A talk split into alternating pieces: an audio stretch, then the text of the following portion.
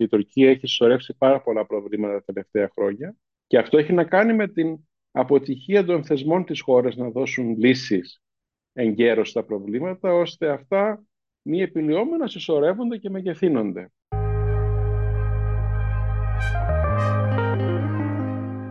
Καλώς ήρθατε στη σειρά podcast του ΕΛΙΑΜΕΠ.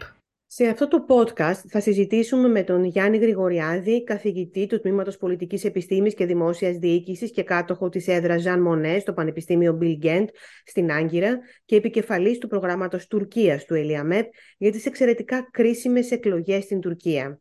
Κύριε Γρηγοριάδη, σας ευχαριστώ για αυτή την ε, συζήτηση και θα ήθελα να ξεκινήσω ρωτώντας σας τι θα σημάνει για την Τουρκία μια νίκη του Κεμάλ Κιλισντάρογλου. Θα αλλάξουν τόσο δραματικά τα πράγματα στην Τουρκία; Νομίζω ότι η προσδοκία όλων που υποστηρίζουν το Κεμάλ Κιλισντάρογλου εντός και εκτός Τουρκίας είναι όχι τόσο μια δραματική αλλαγή προς το καλύτερο, αλλά μια ανάσχεση της πορείας επιδείνωσης των δικτών της οικονομίας, αλλά και της δημοκρατίας και της κοινωνικής συνοχής, οι οποίες έχουν παρατηρηθεί τα τελευταία χρόνια στην Τουρκία. Περισσότερο, λοιπόν, είναι μία ελπίδα η οποία αναφέρεται στην ανάσκεση της πορείας προς μια μεγάλη κρίση, η οποία επαπειλεί την Τουρκία παρά μια αντίληψη ότι ο κ. Τσάρογλου είναι ο άνθρωπος ο οποίος ως διαμαγείας θα λύσει όλα τα προβλήματα της Τουρκίας. Η Τουρκία έχει συσσωρεύσει πάρα πολλά προβλήματα τα τελευταία χρόνια και αυτό έχει να κάνει με την αποτυχία των θεσμών της χώρας να δώσουν λύσεις εγκαίρω στα προβλήματα, ώστε αυτά μη επιλυόμενα συσσωρεύονται και μεγεθύνονται. Τούτο λοιπόν σημαίνει ότι η νίκη της αντιπολιτεύσεως θα είναι βεβαίως μια μεγάλη στροφή στη χώρα, διότι η χώρα διοικείται από τον ίδιο άνθρωπο και το ίδιο κόμμα για 21 χρόνια πλέον. Αλλά τα προβλήματα θα παραμείνουν και η επόμενη μέρα θα είναι ούτως ή άλλως δύσκολη για τη χώρα και για το λαό της. Κύριε Γρηγοριάδη, για σας ποιο θεωρείτε ότι είναι το μεγαλύτερο διακύβευμα σε αυτές τις εκλογές για τους ε, Τούρκους; Ε, παίζει μεγαλύτερο ρόλο η οικονομία και οι δυσκολίες που αντιμετωπίζουν, τα ανθρώπινα δικαιώματα, ε, το τι συνέβη με τους καταστροφικούς ε, σεισμούς, τι είναι αυτό που μετράει αυτή τη στιγμή περισσότερο στους Τούρκους που θα πάνε την Κυριακή να ψηφίσουν; Νομίζω βαρύνωσα σημασία, σημασία θα έχει η πορεία και η κατάσταση της οικονομίας. Δεν πρέπει να ξεχνούμε ότι ε, η καλή πορεία της οικονομίας υπήρξε ο βασικός λόγος για την εδραίωση της πολιτικής ηγεμονίας του Τούρκου Προέδρου και του κόμματός του τα τελευταία χρόνια και από τη στιγμή που αυτή η ευημερία αμφισβητήθηκε ή ανετράπη ακόμη, ε, έχουν υπάρξει σοβαρές αντιπαραθέσεις, διότι ακριβώς η στρατηγική, η εκλογική και η πολιτική στρατηγική του Τούρκου Προέδρου αναφέρεται στην στροφή του ενδιαφέροντος κοινής γνώμης σε ζητήματα εξωτερικής πολιτικής ή στα ζητήματα που παραδοσιακά πολλώνουν την ε, τουρκική κοινωνία και αναφέρομαι στις θρησκευτικέ ή τις εθνοτικές διαφορές. Σίγουρα όμως νομίζω ότι για έναν εξωτερικό παρατηρητή το διακύβευμα είναι η, και η, μαζί με την ε, πορεία της οικονομίας βεβαίως και η αναστροφή ημί της πορείας της Τουρκίας προς ένα απολύτως αυταρχικό καθεστώς. Τα τελευταία χρόνια παρατηρούμε αυτό που λέγεται οπισθοδρόμηση των δημοκρατικών θεσμών της Τουρκίας. Η Τουρκία δεν είναι μια απολυταρχή όπως η Ρωσία σήμερα, όμως παρουσιάζει πολλά συμπτώματα που δείχνουν ότι η χώρα οδεύει προς αυτή την κατεύθυνση.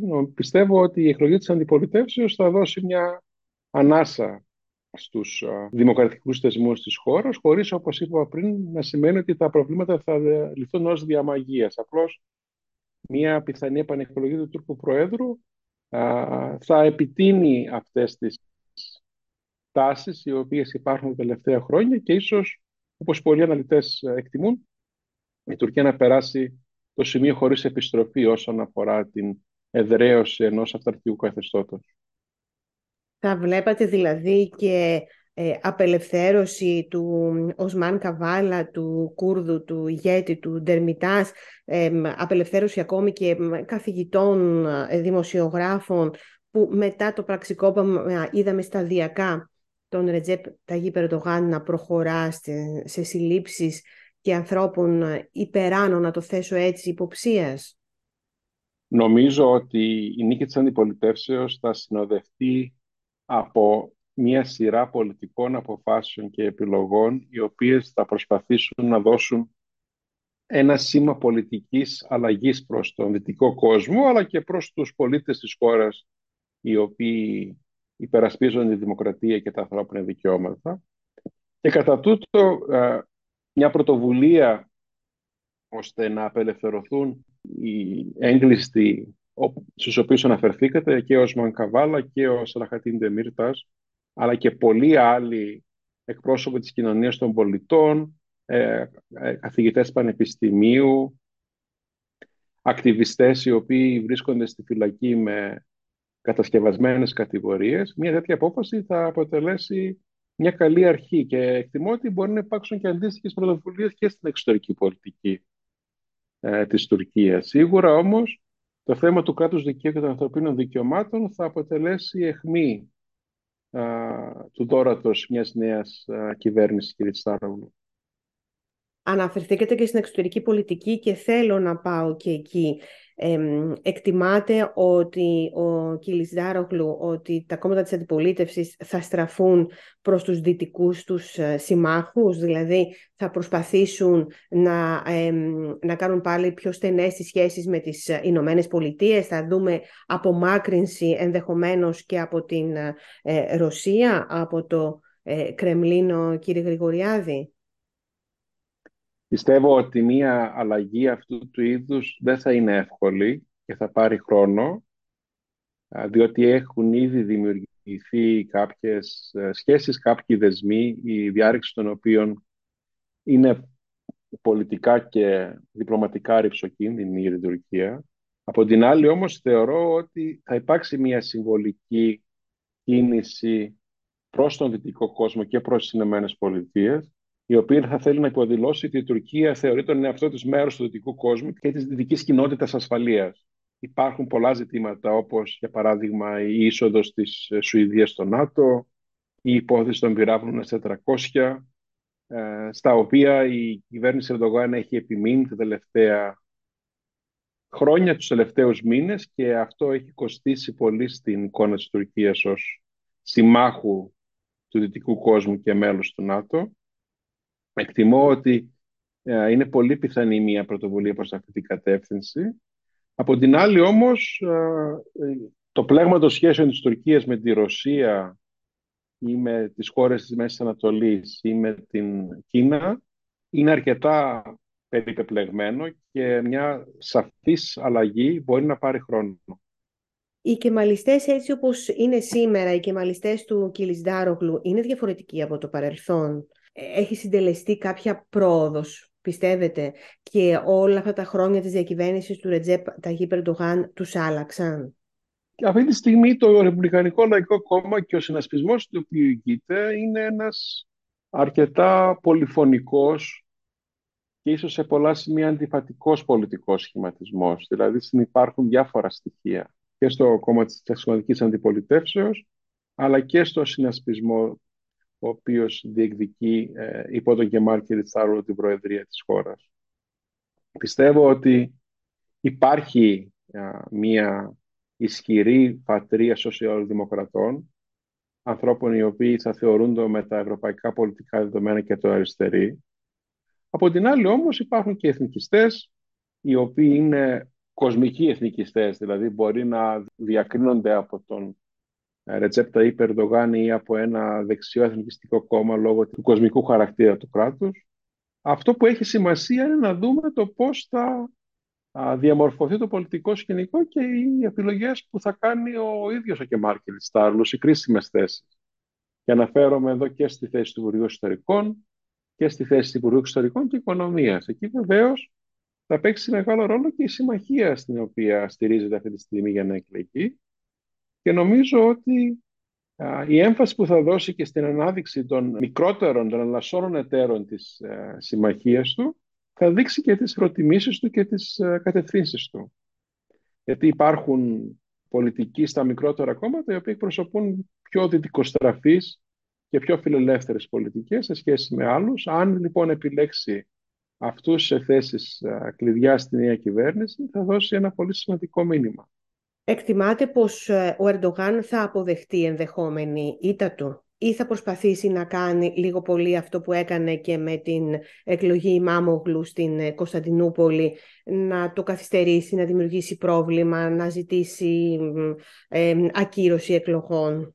Είναι αυτό δύνατο να συμβεί όταν μιλάμε για τις προεδρικές και τις βουλευτικές εκλογές στην Τουρκία; Εκτιμώ ότι είναι μια κίνηση πολύ ψηλού πολιτικού ρίσκου η οποία δεδομένης και τις εμπειρίες Κωνσταντινούπολεως δεν θα ωφελήσει τον Τούρκο πρόεδρο. Δηλαδή, αν θυμάστε και με την εκλογή του Ιμάμογλου, η διαφορά του στις πρώτες εκλογές ήταν πολύ μικρότερη από την τελική διαφορά στις επαναληπτικές εκλογές οι οποίες έλαβαν χώρα. Βεβαίως, είναι αδύνατο να αποκλείσει κανείς ένα τέτοιο ενδεχόμενο δεδομένων των συνθηκών στη χώρα. Από την άλλη, όμως, πιστεύω ότι ήταν μια πολύ ασφαλμένη απόφαση η οποία θα κοστίσει και στην ε, Τουρκία και στον Τούρκο Πρόεδρο. Όσον αφορά τώρα τις βουλευτικές εκλογές, εκεί ε, φαίνεται να εκτελήσεται ένα ανοιχτό ως πρώτο αποτέλεσμα παιχνίδι. Έτσι δεν είναι κύριε Γρηγοριάδη; Εκεί το παιχνίδι είναι διαφορετικό διότι τα κόμματα συμμετέχουν σε συνασπισμούς, κάποια κόμματα συμμετέχουν ανεξάρτητα και υπάρχει όριο 7,5% για την είσοδο στη Βουλή. Οπότε το ερώτημα είναι ποιο θα είναι το πρώτο κόμμα ή ο, πρώτος συνασπισμός ο οποίος θα υποφεληθεί από τα διάθετα υπόλοιπα των κομμάτων τα οποία δεν θα μπορέσουν να εκπροσωπηθούν στη Βουλή. Όντως το παιχνίδι είναι ανοιχτό και πολύ σύνθετο, διότι ε, υπάρχει η έκπληξη του ότι το κόμμα δικαιοσύνης και αναπτύξεως δεν συνεργάστηκε τελικά μαζί με το κόμμα εθνικιστικής δράσεως, πράγμα το οποίο θα άφησαν πολύ τις προοπτικές επικράτησής τους στις εκλογές. Αυτό δίνει μια προοπτική στην αντιπολίτευση, η οποία όμως στις βουλευτικές εκλογές εκπροσωπείται από δύο κυρίως πόλους. Υπάρχει και ο, ο πόλος υπό το Ρεπουμπλικανικό Λαϊκό Κόμμα, αλλά και ο πόλος υπό το Φιλοκουρδικό Κόμμα, το οποίο έχει συγκεντρώσει και άλλα μικρά οικολογικά και αριστερά κόμματα και το οποίο φιλοδοξεί να κερδίσει αρκετές έδρες και να έχει μια πολύ ισχυρή φωνή στη Νέα Βουλή. Οπότε το θέμα της επικρατήσεως στην ε, Βουλή δεν έχει απαραίτητος να κάνει με τη συγκέντρωση της απόλυτης πλειοψηφίας από τον ένα από, δύο, από τους δύο συνασπισμούς. Έχει πολύ πιθανό να κάνει και με την πιθανότητα να συγκεντρώσει την πλειοψηφία ο συνασπισμός της αντιπολιτεύσεως μαζί με το φιλοκουρδικό συνασπισμό. Σε κάθε περίπτωση στην, ε, στις προεδρικές εκλογές οι Κούρδοι πιστεύετε ότι θα στηρίξουν Κιλισδάρογλου, έτσι δεν είναι; Αυτή τη στιγμή φαίνεται ότι εκεί πηγαίνουν τα πράγματα. Υπάρχει μια επίσημη δήλωση στηρίξεως του Κιλιστάρογλου από την ηγεσία του κόμματος. Κάτι το οποίο έγινε πριν από μερικές μόνο ημέρες. Η, η, η, η ατμόσφαιρα δηλώνει αυτό. Από την άλλη όμως θα έχει μεγάλη σημασία να μετρήσει κανείς και το ποσοστό της αποχής διότι είναι πολύ πιθανό η κυβερνητική παράταξη να οθήσει τους Κούρδους να μην ψηφίσουν από το να ψηφίσουν τον υποψήφιο της αντιπολιτεύσεως. Οπότε νομίζω αυτό θα έχει πολύ μεγάλη σημασία δεδομένου ε, του ότι η ψήφος των Κούρδων συγκεντρώνεται πέρα από τα μεγάλα αστικά κέντρα στις επαρχίες τις ανατολικές και τις νοτιοανατολικές της χώρας όπου θα υπάρξει μεγάλη προσπάθεια από την αντιπολίτευση να υπάρξουν εγγυήσεις για το αδιάβλητο και για το διαφανές της εκλογικής διαδικασίας. Αν γυρνούσατε λίγο το χρόνο πίσω, για σας πότε ξεκίνησαν ε, τα μεγάλα λάθη που άρχισε να κάνει ο Ρετζέπ Ταγίπ Ερντογάν μετά το πραξικόπημα, κύριε Γρηγοριάδη, τότε άλλαξαν τα πράγματα; Νομίζω ότι υπάρχουν ε, δύο ή τρία σημεία καμπής στα αυτά τα 20 χρόνια ε, πολιτικής ηγεμονίας του Τούρκου Προέδρου, 21 όπως είπαμε πριν. Ένα βρίσκεται κάπου στο 2010, όταν ε, η πορεία του δημοκρατισμού της Τουρκίας και ένταξής της στον δυτικό οικονομικό και πολιτικό σύστημα ως ισχυρού μέλους εγκαταλείπεται και η Τουρκία διεκδικεί πλέον μια αυτόνομη θέση είτε στη Μέση Ανατολή είτε, στον είτε στις αναδυόμενες δυνάμεις, είτε αυτό που ονομάζεται Παγκόσμιος Νότος. Η δεύτερη καμπή είναι στα γεγονότα του πάρκου Γκεζή. Θεωρώ ότι τα γεγονότα εκεί όθησαν την κυβέρνηση σε μια πολύ αυταρχική αντίδραση και κατά κάποιον τρόπο το πάγωμα της πορείας και δημοκρατισμού της Τουρκίας μετατράπηκε σε μια πορεία εκθεμελίωσης των δημοκρατικών θεσμών της Τουρκίας. Δηλαδή υπάρχει μια οπισθοδρόμηση στο πολιτικό ε, σύστημα της Τουρκίας από τότε και μετά. Αυτή η οπισθοδρόμηση και αυτή η εκθεμελίωση των δημοκρατικών θεσμών επιταχύνεται δραματικά με το πραξικόπημα. Οπότε βεβαίως υπάρχει και κατάσταση ανάγκης η οποία κηρύσσεται και η οποία δίνει στον Τούρκο Πρόεδρο τη δυνατότητα να διαμορφώσει το κρατικό μηχανισμό και τις αρχές της χώρας με έναν απόλυτο τρόπο χωρίς να δίνει λογαριασμό ούτε στο κράτος δικαίου ούτε στο νόμο. Και έκτοτε η Τουρκία δεν έχει επανακάμψει από αυτήν την πορεία και βρισκόμαστε στο σημείο που είμαστε σήμερα. Αντίπαλο δέος του Ερντογάν μέσα στο ίδιο το κόμμα του, μέσα στο κόμμα δικαιοσύνης και ανάπτυξης βλέπετε. Όλα τα τελευταία χρόνια ο Τούρκος πρόεδρος έχει φροντίσει να απομακρύνει ή να αδυνατήσει πολιτικά όλους αυτούς οι οποίοι θα μπορούσαν να λειτουργούσαν ως αντίπαλο δέος. Ας μην ξεχνούμε ότι δύο από τους βασικούς υπουργούς του ε, βρίσκονται σήμερα εντός του συνασπισμού της αντιπολιτεύσεω. Και αναφέρομαι στον Αλή Παπαζάκη και στον Αχμέτ Ταβούτο. Ο Ταβούτο υπήρξε και πρωθυπουργός της χώρας. Από εκεί και πέρα υπάρχουν κάποιοι έμπιστοι άνθρωποι ε, οι οποίοι ασκούν ε, πολύ σημαντική επιρροή στον Τούρκο πρόεδρο και αναφέρομαι στον Ιμπραχήμ Καλίν και στον Χακάν Φιτάν. Από εκεί και πέρα υπάρχουν και ο Χουλουσία Κάρος, ο Σουλεϊμάν Σοϊλού, υπάρχουν τα μέλη της οικογένειας του Τούρκου Προέδρου, τα οποία έχουν και αυτά την επιρροή τους και είναι πιθανό να παίξουν κάποιο ρόλο αν τεθεί το ζήτημα μετάβασης σε μια νέα ηγεσία στο κόμμα δικαιοσύνης και αναπτύξεως ή και διαδοχής του Τούρκου Προέδρου. Σας ευχαριστώ πάρα πολύ για αυτή την συζήτηση. Θα περιμένουμε να δούμε τα αποτελέσματα των εκλογών. Είναι γεγονός ότι είναι από τις πλέον ε, κρίσιμες εκλογές που έχουμε ζήσει τα τελευταία χρόνια και δεν μιλώ πια μόνο για την ε, Τουρκία, αλλά γενικότερα μου θυμίζει λίγο, ξέρετε, και τις εκλογές ε, στις Ηνωμένες Πολιτείες ε, Biden εναντίον ε, Τραμπ. Οπότε μένει να δούμε και φυσικά θα ξανασυζητήσουμε, κύριε Γρηγοριάδη, αφού δούμε α, ποιος θα είναι ο επόμενος πρόεδρος στην Τουρκία. Σας ευχαριστώ θερμά. Να είστε καλά. Πολύ ευχαρίστως να ξανασυζητήσουμε μετά τις εκλογές.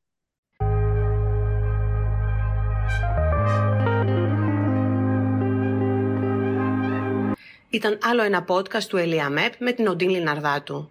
Ηχογράφηση, επιμέλεια και επεξεργασία ήχου Πέτρος Καρπαθίου. Ακολουθήστε μας στα κανάλια του Ελιαμέπ στο YouTube, Spotify, Apple Podcast, Google Podcast και αλλού.